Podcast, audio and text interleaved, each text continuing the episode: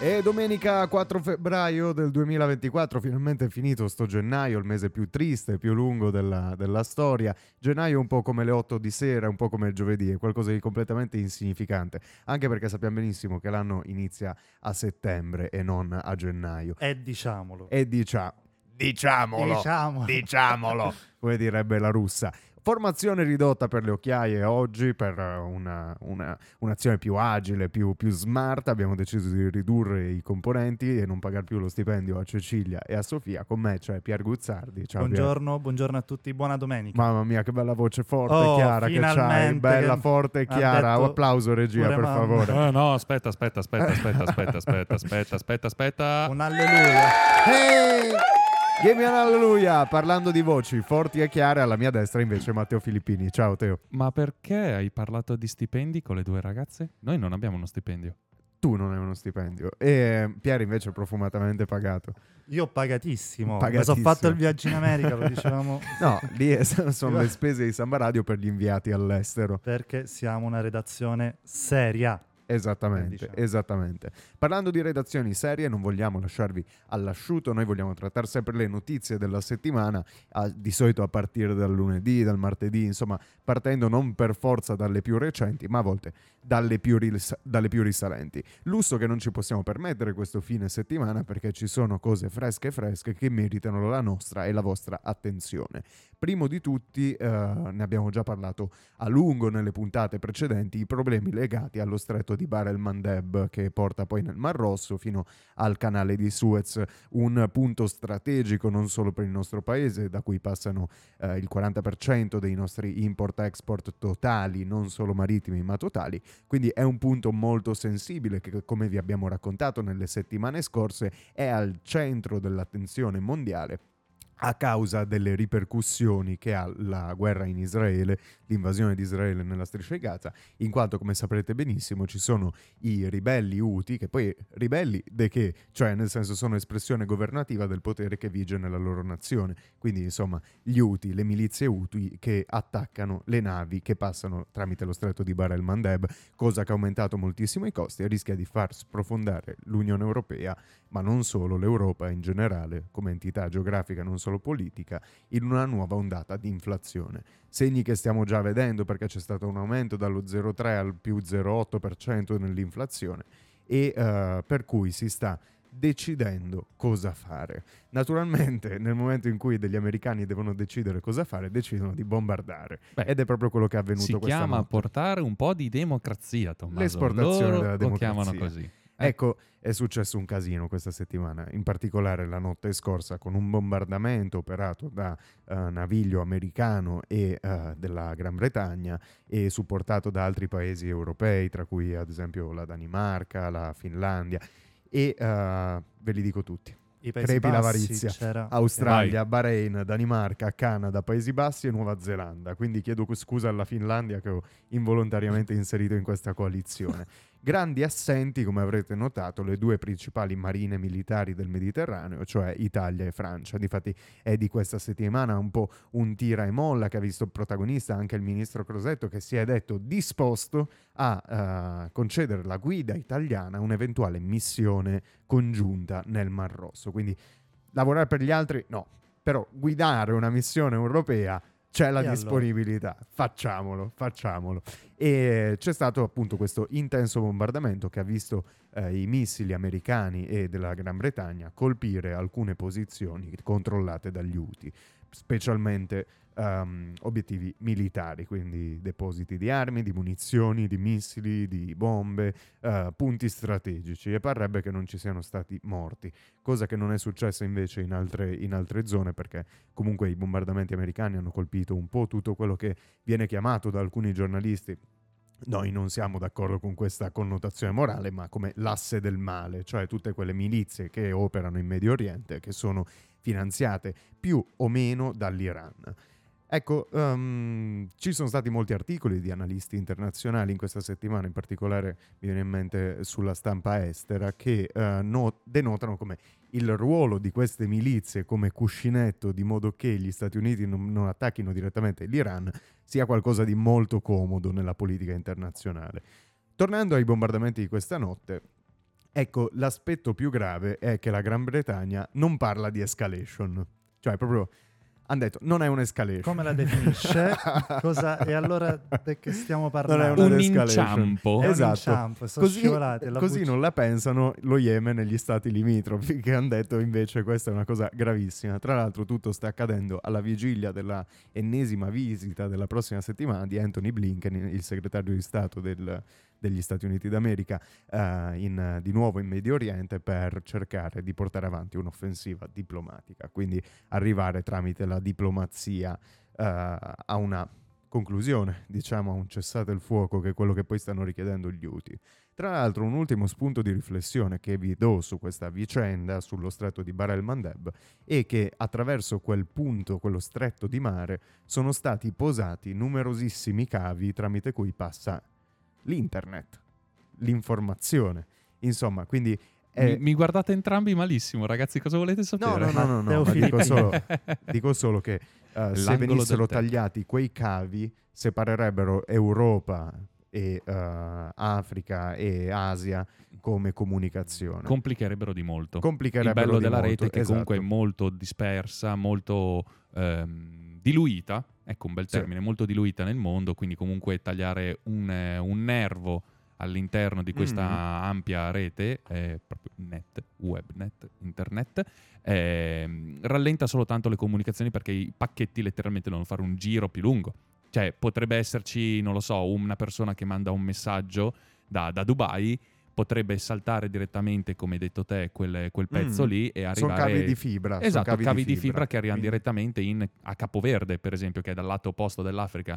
In questo momento, invece, se venisse tranciato quel cavo lì, potenzialmente, dopo non so, non conosco bene la mappa, anche perché sono po- molto segreti questi cavi qua, apposta proprio per questo In motivo. realtà ce ne sono di due categorie, quelli Public- clear, esatto, sì. quelli pubblici Sì. che sono controllati dagli stati e- Esatto. in- per il traffico di informazioni civili e Sì. poi ci sono quelli unclear che sono quelli tramite cui passano le informazioni militari. Ma posso dire che passa tutto un po' tutto comunque. Mm. Però esatto, potenzialmente il pacchetto in questo caso dovrebbe, se venisse tranciato, dovrebbe fare il giro, non lo so, di tutta l'Europa e passare per lo stretto di Gibilterra ci sono e poi mappe. passare per il Marocco. Cioè, nel senso, fai un giro enorme. Sì, alla fine, che alla corto, fine esatto. perché stendere i cavi così come gli oleodotti Ui. sotto il mare è qualcosa di decisamente più sicuro rispetto che farli passare tramite la terra. Ecco, comunque è uno spunto di riflessione Sì. perché la minaccia di tranciare questi cavi è arrivata. Quindi, Mhm. insomma, non passano più le merci, non passerebbero più le informazioni se non con una spesa più ampia, con notevoli ripercussioni che possiamo immaginare tutti E ritardi maggiori? e ritardi Anche. maggiori. Tra l'altro, Eh, no. non so se possiamo immaginare perché eh, di embarghi, di limitazioni al commercio, di limitazioni al traffico delle persone siamo abituati. A un traffico delle informazioni limitato, della rete internet limitata, invece è qualcosa che non abbiamo ancora esperienziato, se non magari in blackout particolarmente aggressivi che però nel nostro paese non si sono verificati. Era successo, se non erro, un eh, paio d'anni fa, prima della quarantena, quindi ormai 4-5, Sì. grazie Covid. Eh, Rinfrescami la memoria. Sì.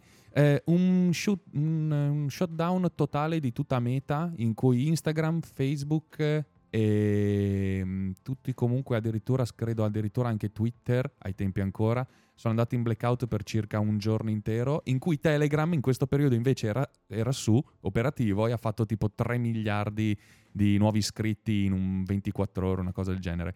Quindi, come hai detto tu, solo blackout, Sì, però il più sì. eclatante è 24 ore. Tra l'altro, E comunque c'è- non erano tagliate le comunicazioni. su questo No, tema social c'è, network. mm, Esatto. Bravo. C'è un film che voglio vedere che è uscito ormai un mesetto fa su Netflix, produzione proprio della Un piattaforma. saluto agli amici della piattaforma. Sì, che non ci pagano purtroppo, però se voleste, insomma, noi siamo col portafogli aperto. E che si chiama Il Anche mondo perché dietro stiamo di te. sponsorizzando, insomma. Sì, Sì, Sai sì, ora cioè- quante persone si iscriveranno a Netflix? eh, Il mondo dietro di te. Però io non ho più l'abbonamento a Netflix, quindi Ah, se qualche ascoltatore volesse omaggiarmi delle proprie credenziali per vedere No, questo non film... si può più, non si può più, Tom, non si può più. Ah, non si può più? No, non puoi. Ah, ah, no? Non No. posso? Ah no? Ah no? Passiamo, passiamo a un altro tema di estrema attualità, perché eh, in realtà questa qui è una paura mia completamente personale, nel senso che c'è il rischio che in questo momento storico si torni a parlare di emergenza terrorismo. In particolare questa settimana hanno fatto scalpore due casi. Il primo che ha visto un, uh, un, uh, un cittadino straniero extracomunitario che godeva di permesso uh, di asilo umanitario ormai dal 2016 che si è recato da Torino, dalla provincia di Torino in cui risiedeva fino alla stazione di Lyon in Francia e ehm, ha accoltellato tre persone. Uh, tra l'altro nel perfetto silenzio, cioè non ha detto niente, ha accoltellato queste tre persone di cui una è, è stata ferita in maniera grave e uh, poi ha dato fuoco al proprio zaino. È stato arrestato in fretta dalla, dalla polizia ferroviaria francese e uh, parrebbe, cioè insomma non c'è un legame un, al fondamentalismo islamico. Quindi, insomma, direi che è un uh, lupo solitario che mm. ha agito probabilmente una persona con grandi problemi uh, dal, punto psicolo- dal, punto di vista psichiatrico e però non è il caso di gridare all'attenzione. Quindi devo fare un plauso alla stampa perché in effetti questa cosa qui non è stata rilanciata, è stata trattata in maniera molto asettica. Mm. L'altro caso che invece ha attratto la mia attenzione in maniera molto più prepotente di questa settimana è un video in arabo della durata di circa due minuti dove eh, una voce camuffata e anche una figura camuffata, si vede anche in video però è chiaramente irriconoscibile, Uh, diceva che l'Italia avrebbe pagato per il sostegno di Israele, eccetera, eccetera, eccetera, le classiche minacce, e, ed era un video di chiara matrice fondamentalista islamica.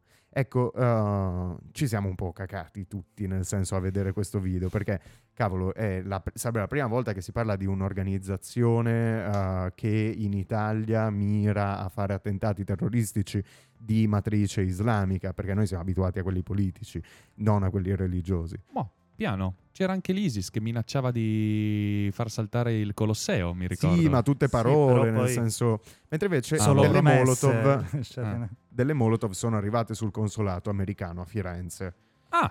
Sì, sì, sì, sì, ah. sì, Molotov contro il consolato americano a Firenze. C'è un fermato che sarebbe un ragazzo molto giovane di 22 anni che uh, avrebbe fatto questa cosa e da ulteriori indagini è risultato come l'autore di questo video. Ora il ragazzo non è in carcere in attesa di giudizio, tuttavia sono state applicate le misure cautelari della detenzione domiciliare in quanto gli inquirenti hanno ritenuto uh, attuale il pericolo di fuga per richiedere asilo all'estero, chiedere assistenza assistenza a altri stati che conosciamo benissimo e um, inoltre il pericolo della, della rifare, di, di uh, reiterare il crimine, quindi insomma il pericolo che si macchiasse se in libertà di, di altri reati. Però ecco un altro caso che secondo me va va conciso, va, mm, oddio, non mi vengono le parole. Messo, oddio, va contestualizzato. Va contestualizzato, nel senso e... che è un ragazzo da solo che ha fatto un video, devo dire, ben editato, abbastanza terrificante, e quindi complimenti alle sue strategie di comunicazione che vanno meglio delle nostre sui social, però uh, ecco, è un caso limitato. Singolo, magari forse analogo ad altre situazioni che si ripetono meno in Italia che non lo so, forse fa riflettere su quello che è una cosa che noi sottovalutiamo, cioè l'identità religiosa, che noi sentiamo molto meno. Sì, non sentiamo più. Noi non sentiamo praticamente no. più. Quando io mm. mi definisco, mi definisco per la mia nazionalità, per la mia lingua, meno per la mia religione, esatto, per il mio esatto, credo religioso. Esatto. Poi magari dici sono cristiano oppure sono Beh, però tanto io, sono, sacramenti, è, però... esserlo ma non essere praticante, ragazzi, cioè, come dire, faccio parte di una squadra ma non sei nemmeno in panchina, cioè, inutile a sto punto. No, no, però no, ti riconosci. Ma anche per chi pratica non c'è quel, quello stesso sentimento identitario che magari hanno Ehm, ah sì, noi siamo sì, cattolici da messa cattolici, di Natale. Ma così, esatto. Cioè, andiamo a salutare Pasqua, Gesù. Esatto, eh, esatto. La, la, messa di Natale. Per noi Pasqua è l'uovo. Due cioè, passi alla Via Crucis. Cioè, non, non, è, non, è, più una no. questione identitaria la religione no, nel nostro direi, paese. Anzi, direi che è quasi più sentito, giusto per fare così una chicca, è più sentito il patrono cittadino o simili, quindi è più a livello... Ah, perché ti fai 3-4 giorni di vacanza. Soprattutto, signori, che belli Viva, viva San Vigilio, per chi vive a Trento, viva, viva, viva San Secondo, viva Sant'Agata. Quello, quello, quello di Asti cos'è? San Secondo. San, San Secondo. Aste. questo, questo è il motto di Asti. Asti nitet in mundo sancto custode secundo. Asti brilla nel mondo grazie al suo custode San Secondo. Ma era latino o dialetto vostro? No, no, no, è latino. è Ah, latino. ok. Asti nitet in mundo. Asta Perché- nitet in mundo. Perché ad Asti parlano ancora il latino. Sì, Sì, tu questa sì. cosa non la Sì, sai, sì, però sì, sì. loro... Sì, no, in effetti... mm, Però ecco, insomma, quello che bilingui.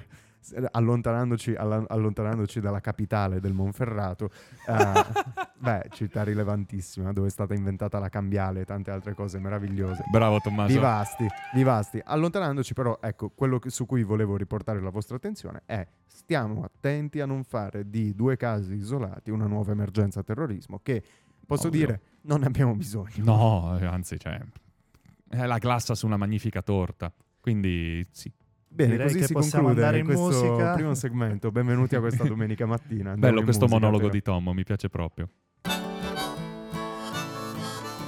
E questa era la voce del notissimo cantautore di Cinisello Balsamo, Bob Dylan, con Blowing in the Wind. Cinisello Balsamo. Una canzone per la pace, dopo aver parlato tanto di guerra, ma adesso Pier ci porta sicuramente argomenti più divertenti. Oddio, bene.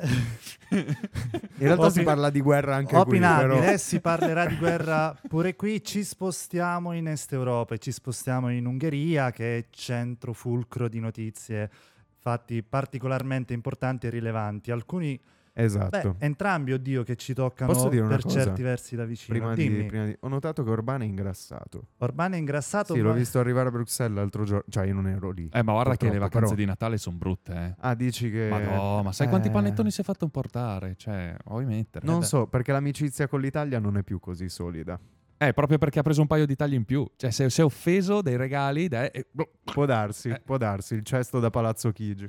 Così, oddio, però dipende perché se da un lato, insomma, l'Ungheria è stata protagonista dei fatti legati e ci to- che ci toccano tanto da vicino di Ilaria Salis, dall'altro lato vediamo che, e ne parleremo, mo- una delle notizie di cui parleremo è quella per cui vi è stato dato il via libera, l'assenso allo stanziamento di 50 miliardi nel bilanciamento dell'Unione Europea da parte di Orban, grazie soprattutto alla mediazione della nostra Presidente del Consiglio, a detta Eh di sì. lei. No, della, della nostra, del, del nostro, del nostro Presidente del Consiglio, Consiglio. nostro primo ministro, di Giorgia Meloni. Poi diamo, insomma, Mi è piaciuta, mi è piaciuta molto. ti è piaciuta molto? Mi è piaciuta molto molto, decisa, molto me- pragmatica, sì, sì, tipico suo. eh, nel senso, Questa trasmissione oddio. sta diventando sempre più filo governativa. Filo governativa. Beh, uno, giustamente, dama a Cesare quel che è di Esatto. Cesare. Vabbè, in questo caso- l'assenso è arrivato molto velocemente. aspetta Lei- però, aspetta però. Cos'era successo? Qual era il problema con l'Ungheria? Allora, il problema con l'Ungheria è mozione del Consiglio europeo da dare a unanimità avente ad oggetto lo stanziamento di 50 miliardi di euro Ok. che l'Unione Europea avrebbe appunto stanziato a favore dell'Ucraina Per aiuti per militari. aiuti di natura soprattutto militare. Ok. Ricordiamo che l'Ungheria non si è mai opposta a mh, dare il via libera appunto ad aiuti di natura umanitaria, politica o Ok, ma soprattutto ok. in termini di eh, appunto aiuti umanitari, cibi, eccetera, eccetera. Per quanto riguarda aiuti militari, ha sempre opposto, è stata sempre un pochino più titubante e anche questo assenso dato vediamo che comunque è stato dato con delle precisazioni, quindi Orban ha detto sì, l'Ungheria era l'unico paese che si opponeva allo stanziamento di questi soldi a favore eh, appunto dell'Ucraina, ha detto sì, ma specificando innanzitutto che i soldi che spetterebbero all'Ungheria non devono far parte, molto genericamente in realtà non ha precisato Ok, tanto, non devono ok. far parte di questo fondo stanziato per l'Ucraina. E poi... Eh? Non si capisce. Tieni mi soldi per il gelato. Ma no, Tieni ma i sono, soldi, sono intollerante non al sono i soldi Prendili. miei. Cioè, No, come a dire sì, Eh? noi vi diciamo sì, ma pagate coi soldi vostri. È più, penso, una... Ok, mm, non voleva una un un contributo pochino- ungherese. a- fo- forse a fine anno, al 7.30, non deve avere la voce pagati per l'Ucraina, ma più un... cioè, 50 miliardi dell'Europa li tira fuori da qualche altra parte, quei 50 del- dell'Ungheria servono a tappare quei tappato lì. Cioè lui sta pensando a questo. non voleva, non voleva che, Cioè. fondi ucraini, che fondi ungheresi andassero a, a sovvenzionare a l'Ucraina. sovvenzionare l'Ucraina. direttamente. Mm. Mm, boh, non lo so. da un Ma lato. la verità, la veri- l'impressione che ho avuto io è che si è trattato di un ricatto politico. Vabbè, palese. Cioè, della serie, noi ok, votiamo perché c'era il, il- era determinante il voto dell'Ungheria. Noi votiamo, ma vogliamo più soldi. Che alla fine il ragionamento con gli stati del Visegrad è sempre quello. Cioè, è sempre quello. Il eh, ok, ma noi vogliamo più soldi. Che devo dire che la Meloni l'ho ammirata in, in questa- in questo frangente perché ha detto: no, non hai capito niente. O voti oppure noi non ti diamo più i soldi.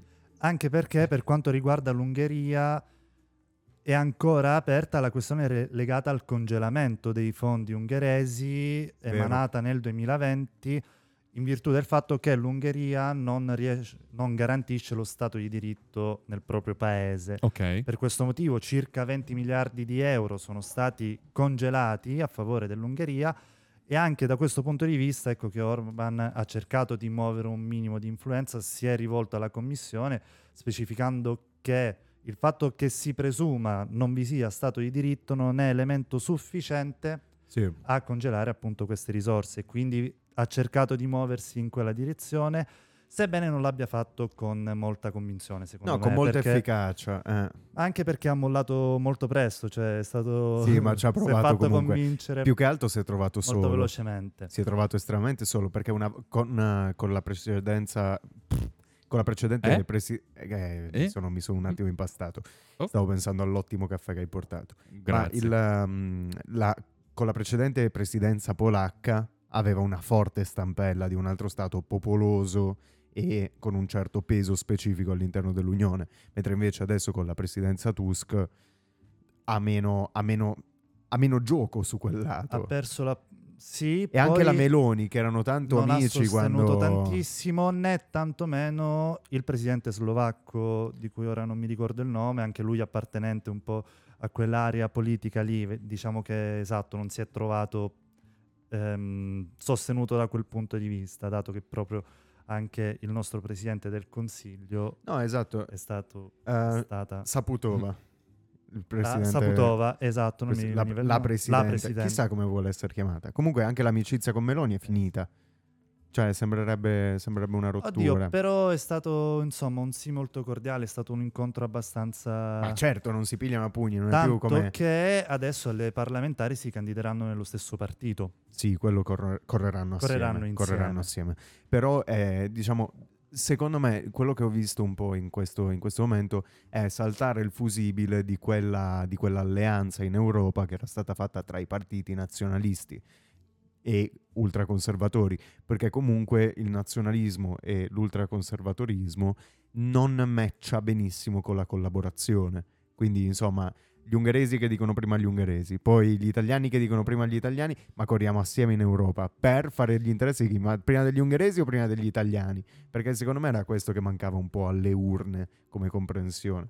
Più che altro, pe- per chi corriamo? Per chi corriamo? Se un partito corre in alleanza con altri e tutti questi partiti dicono prima i miei, non lo so, mi sembra, mi sembra un cortocircuito che invece un'altra destra come il partito, il partito Popolare Europeo, che è quello dove c'è Forza Italia ad esempio, dove c'è anche quello eh, che è quello diciamo di rappresentanza della destra europea più liberale, diciamo, eh, liberale, liberale, mettiamola così. Eh, Pro Europa però, europeista europeista. è diverso, mira più alla collaborazione con ideali conservatori, mentre invece questo qua, il, non mi ricordo come si chiama, il, quello dove c'è anche il Rassemblement National, Fratelli d'Italia, Ah no, non... è un casino, è un casino. Comunque vi giuriamo Ci che prima trovate. delle europee, prima dell'8 di giugno facciamo Facciamo uno un speciale europee dove spieghiamo a voi e a noi stessi come funzionano. e tu hai detto che avresti partiti. fatto una diretta. Ah sì, facciamo la diretta per le europee, per le regionali e per le comunali. No, e facciamo, qua eh, no, e- 24 ore. sì, e facciamo anche quelle americane. Sì, quelle Tutto. americane però le facciamo a novembre. Sì, sì, tutto, tutto. Eh, Quest'anno segnate, segnate, Segnate in agenda, calendario. segnate esatto. voi, noi non, non abbiamo prendete impegni. No. Esatto. Comunque un'Ungheria veramente al centro questa settimana. Questa settimana, per fatti che ci riguardano ancora più da vicino, visto che ancora Ilaria Salis si Mm. trova in Ungheria, carcere di massima sicurezza, per i fatti che l'hanno riguardata lo scorso febbraio del 2023. Quindi, cosa è, cosa è successo? Ilaria Salis, che si trova appunto da un anno, l'11 febbraio del 2023, è stata rinchiusa in carcere di massima sicurezza a Budapest per aggressioni e, leso- lesioni a eh, Pubblico cittadini ufficiale? un- No. No, no, no, si no, no, trattava di manifestanti ungheresi. Manifestazione Ok. eh, che ricorre ogni settimana dell'11 febbraio e che, tende, si- che si chiama il Tag der Ehre, il giorno dell'onore, che celebra... ehm, Dal nome sembra una cosa di sinistra. il sembra una cosa di sinistra, infatti, una cosa molto una cosa socialdemocratica. si tratta di, una, eh, di un giorno in cui neonazisti provenienti un po' da tutta Europa, Italia, Germania? Ungheria, ma ci sei andato vicinissimo. si incontrano per celebrare il battaglione nazista che nel 1945 cercò di affrontare l'armata russa in Ungheria per cercare di impedire l'accerchiamento che i- le nazioni alleate compivano a danno della Germania. E quindi Ilaria Salis, insieme ad altri manifestanti antifascisti, antinazisti, hanno contromanifestato, vi sono state delle aggressioni e quant'altro. Per questo motivo eh, Salis si trova da un anno in eh, Ungheria per un processo che però è cominciato solo lo scorso 29 gennaio. Sì, siamo lontani scorsa. da una sentenza. Siamo caso. lontani, eh, si tratterà probabilmente di un processo lungo. Ma perché?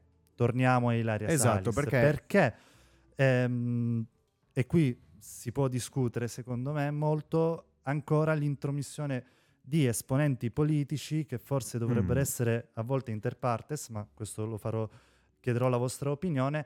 Mm.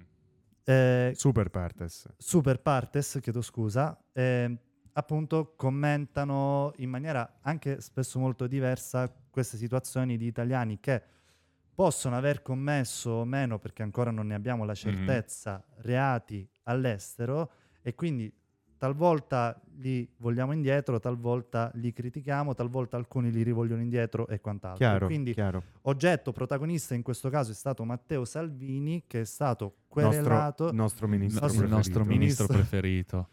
quanto ci annoieremo senza. Quanto ci annoieremo Diciamo, senza. avanti, di che parliamo ogni domenica mattina? Eh, che appunto ha, è stato querelato per alcune frasi dette contro Ilaria Salis. Ciò Ah. che ha detto precisamente è stato una persona che violenta, che commette atti violenti in Italia e in Europa non dovrebbe insegnare. La Salis è insegnante di scuole elementari Ma in realtà non è neanche insegnante, ha fatto delle Ha fatto delle supplenze, cioè, in realtà- senso non è neanche la sua principale È supplente. In realtà ciò che ha suscitato la rabbia del padre della Salis che ha querelato appunto Matteo Salvini è il fatto che Salvini si sia riferito a dei fatti avvenuti anche in questo caso nel, eh, nel febbraio del 2017 Mhm. dove appunto il centro sociale Boccaccio di cui la Salis è fondatrice, alcuni giovani appartenenti a questo centro sociale avevano assaltato un gazebo della Lega a Monza. Vi era stato processo, la Salis era tra i sospettati, tra Ok. gli imputati, ma è stata assolta. Ok. Mm. E lui si è comunque riferito a violenze compiute da lei proprio Che in però questo non sono avvenimento state che accertate. lei No. è stata No, anzi, è stato è stato accertato il accertato che non contrario che, c'era. lei fosse innocente Esatto. perché seppur legata a questo Vabbè, è centro assolta. era stata assolta. Assolta, ragazzi. assolutamente. Sì, Poi assolta. c'è differenza, diciamo, come viene assolto. Vabbè, avevi una domanda all'inizio, hai detto parere nostro per cosa? E quindi, secondo voi, queste intromissioni... Ecco, Giorgia però diciamo- Meloni... Diciamo, una cosa prima di det- tutto, Pier, scusami. Il caso Salis è saltato all'onore delle cronache perché c'è stata una foto di lei incatenata in aula No, no, è un video. con i ceppi. un sì, video una- che entra una addirittura. testimonianza Sì, sì, no, cioè che la in foto in aula. sé anche, ma proprio un bel video. foto filmografica. Lei denuncia anche eh, maltrattamenti appunto In in carcere. carcere. Condizioni igienico-sanitarie veramente precarie. nulle. E quindi mi chiedo, e vi chiedo a voi, Mhm. quanto questi interventi facciano bene, quanto invece forse queste personalità che dovrebbero essere super partes, Sì. come correggevi prima, dovrebbero essere un po' più cauti nel dare commenti di questo tipo.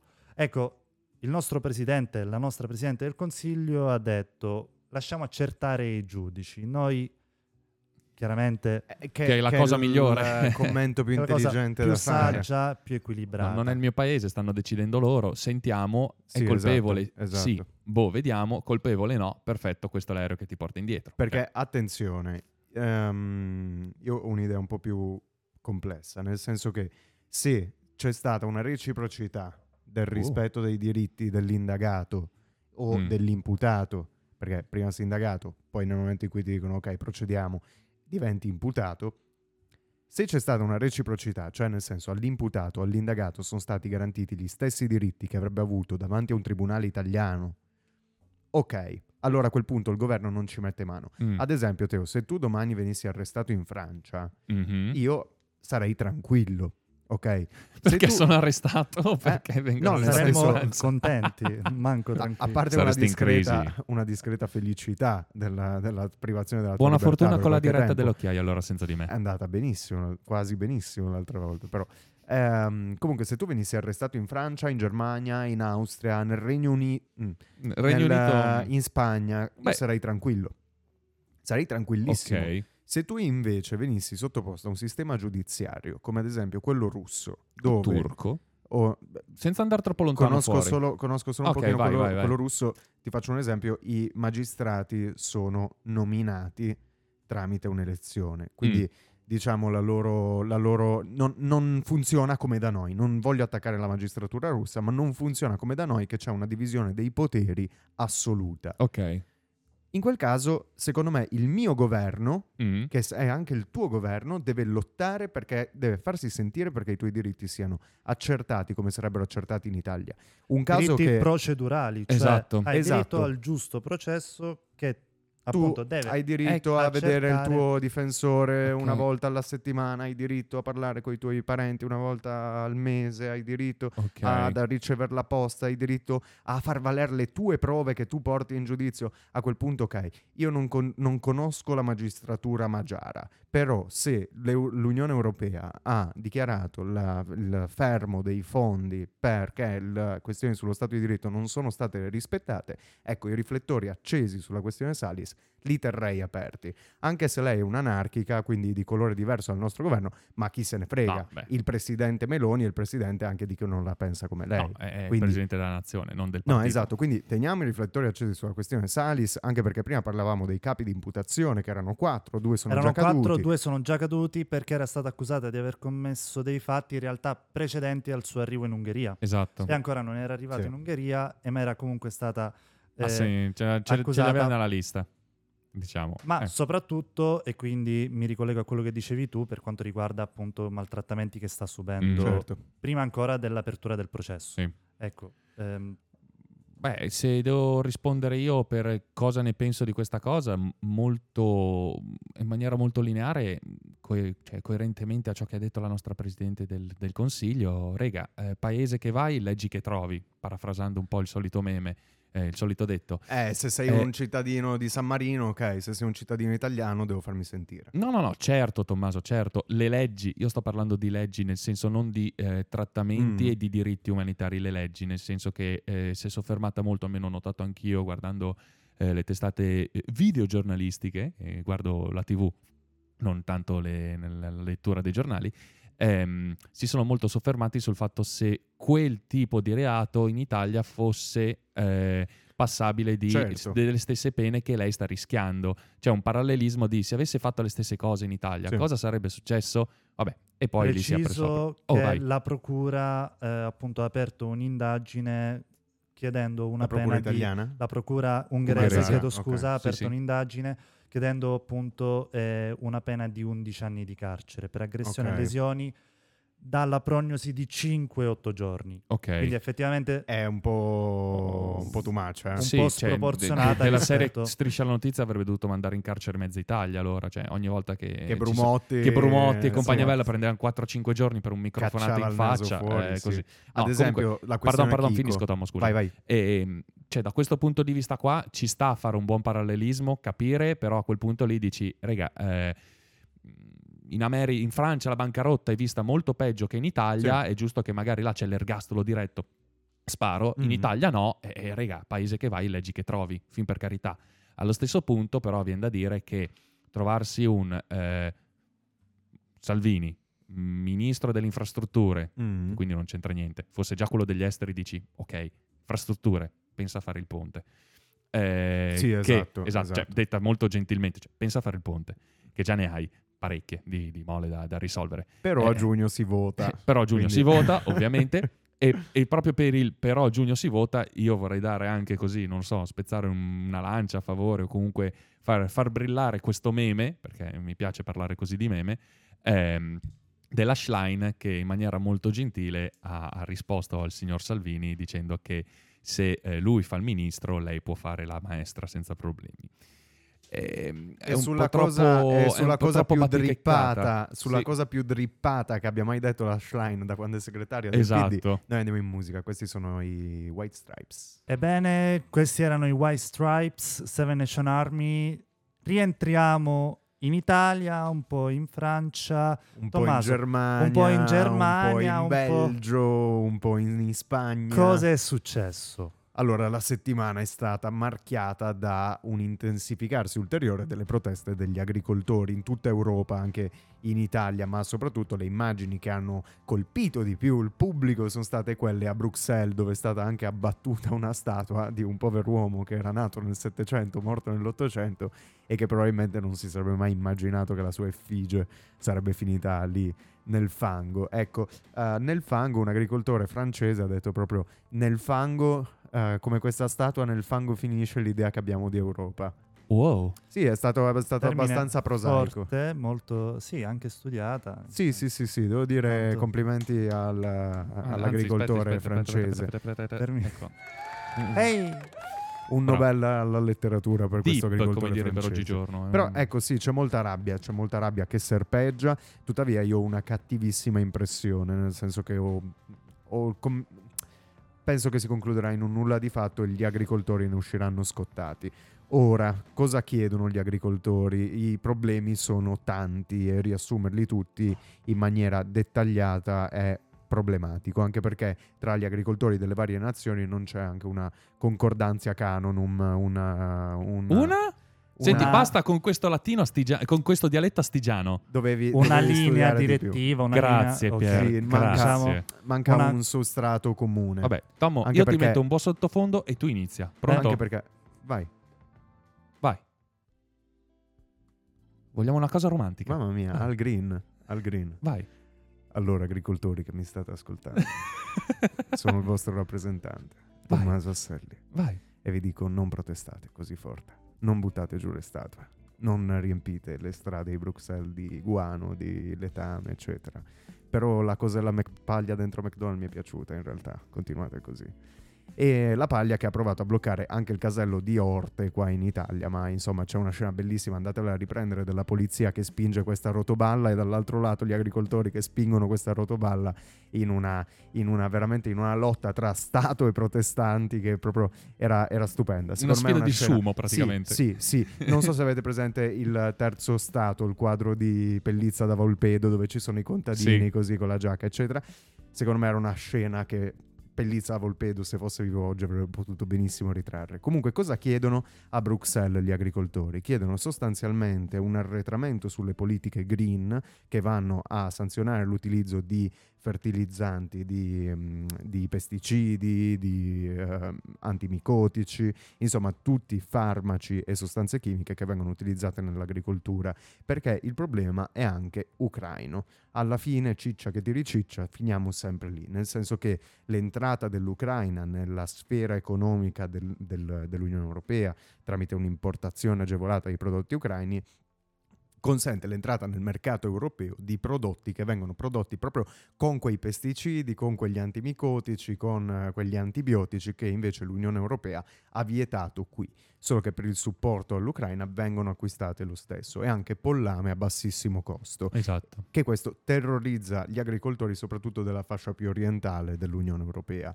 e quindi c'è questo, questo- questo terrore. In più una narrativa sull'importazione e sull'esportazione dei prodotti che ehm, ha portato eh, gli agricoltori appunto a danneggiare i prodotti di importazione in modo da non renderli più vendibili perché dicono prima i prodotti francesi.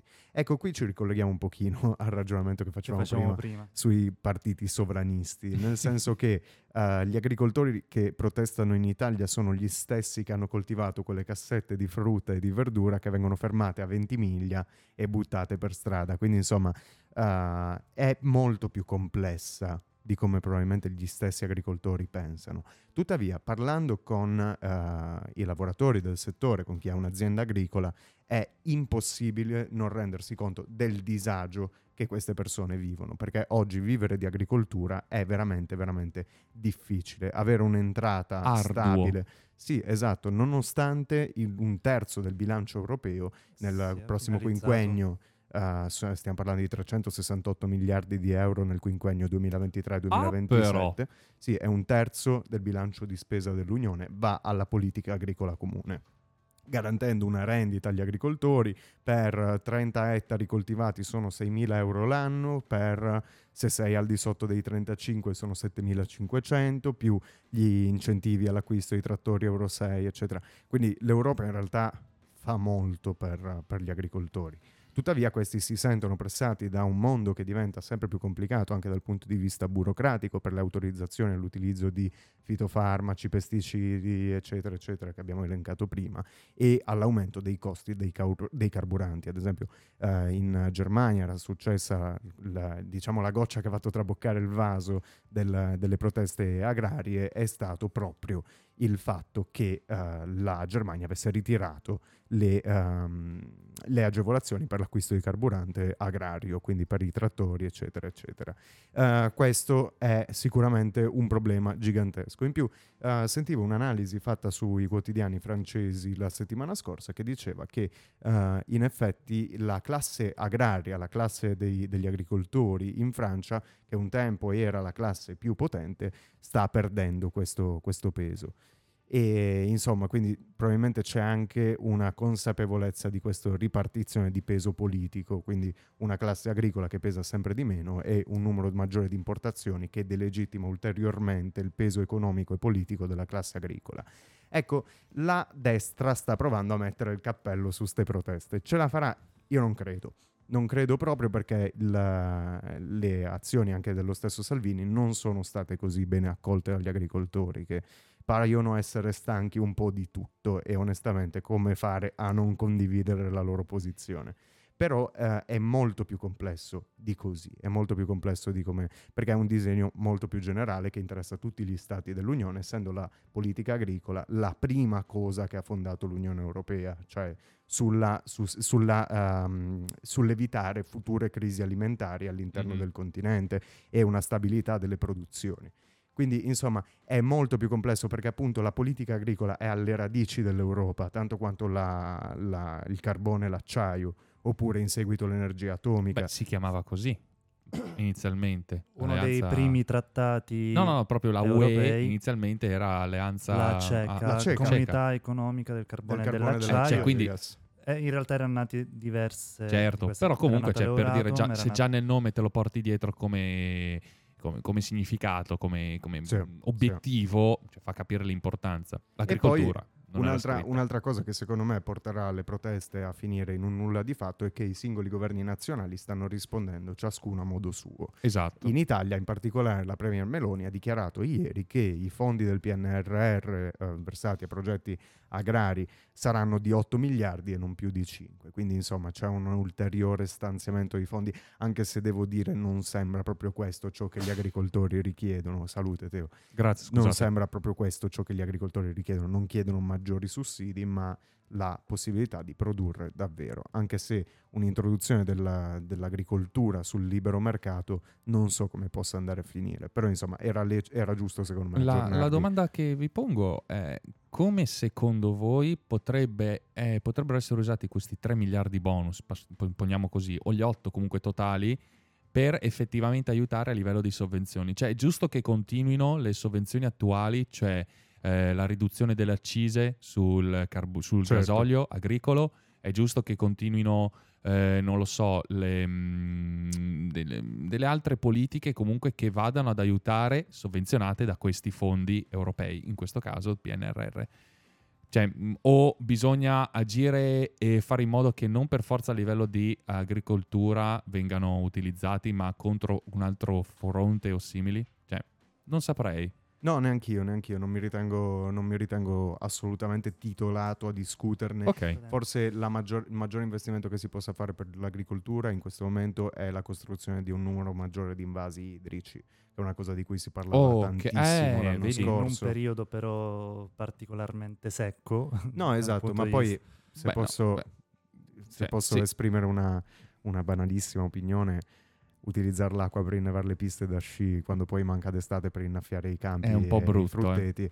Mi sembra, ecco, un paese che marcia a due velocità differenti, mettiamola così. e- Ehm, Con tutto il bene del mondo, ragazzi, andate Sì, a sciare esatto. un po' più a nord. Non lamentatevi se nelle località sciistiche del Trentino, possiamo anche porre così, del Sì, Basso del Trentino, Trentino, del Basso Trentino. Di tante altre località che viaggiano sotto i 1800 metri, non lamentatevi se non c'è neve a, a febbraio, perché se non ci sono precipitazioni non c'è, pio- non c'è la Eh, neve. però hanno diritto di lavorare pure loro. C'hanno senso- diritto di lavorare, pure Capito? loro, Certo, anche ma la non- domanda che ponevi prima, ma cioè ti sono rilancio, tanti è- interessi. i- Sì, sì. il bilan- sì. Però il bilancio nazionale, i, tutti i metri cubi, i miliardi di metri cubi che vengono utilizzati per inne- innevare una pista.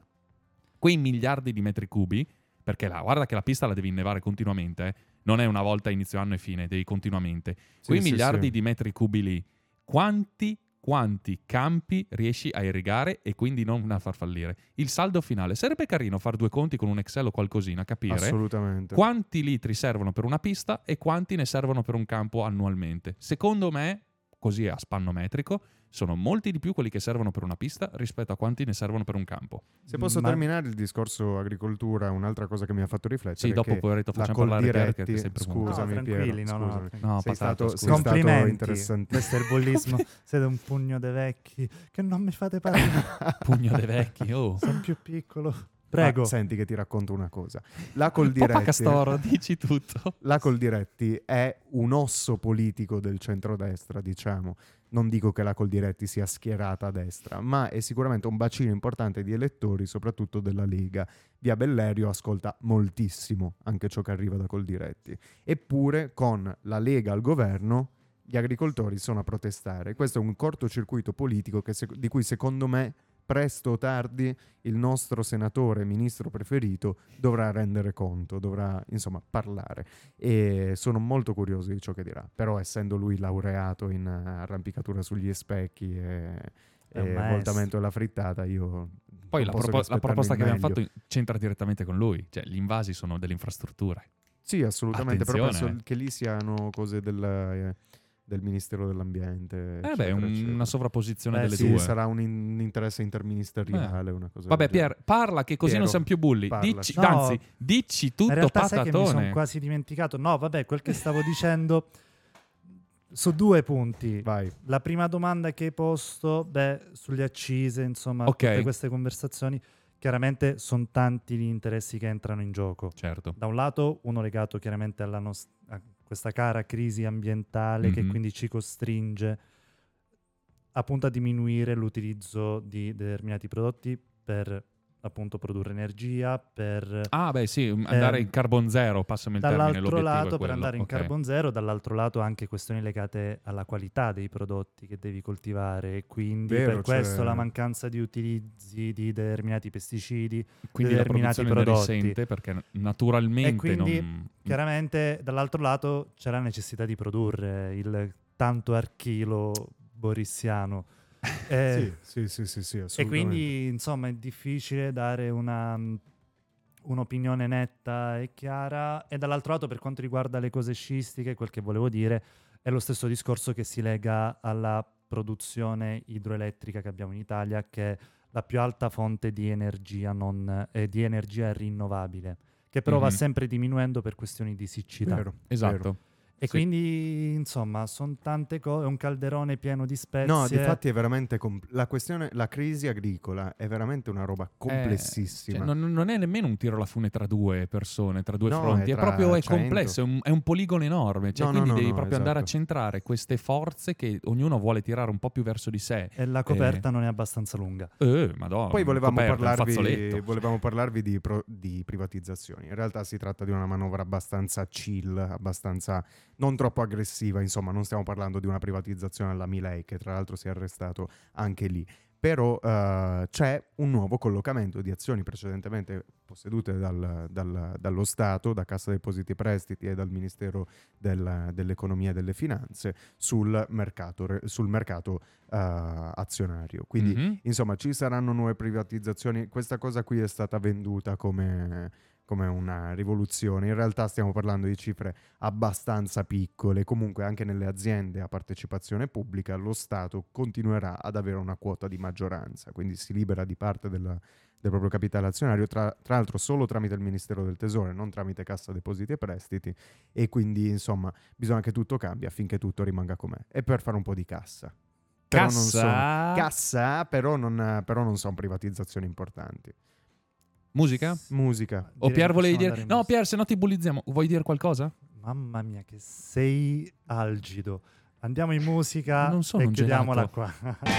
Sono le 12, quindi noi rientriamo sostanzialmente per ringraziarvi di averci seguito su YouTube, per ringraziare chi ascolterà questa puntata in podcast su Spotify, per salutare Cecilia Passarella e Sofia Ricci che sono le rumorosissime assenti di questa puntata. Ringrazio Pier Giovanni Guzzardi che è stato qui con me come sempre. Grazie Tommaso Asselli ma soprattutto grazie a Matteo Filippini prego, questa prego, magistrale bambino, regia. L'appuntamento è come sempre domenica prossima in cui ci, siamo sicuri che ci saranno un sacco di altri temi da trattare. Vediamo cosa farà Salvini la prossima settimana, vediamo cosa farà Bibi Netanyahu, vediamo cosa farà Orban. Noi vi ringraziamo ancora per essere stati qui con noi. Ci vediamo domenica prossima.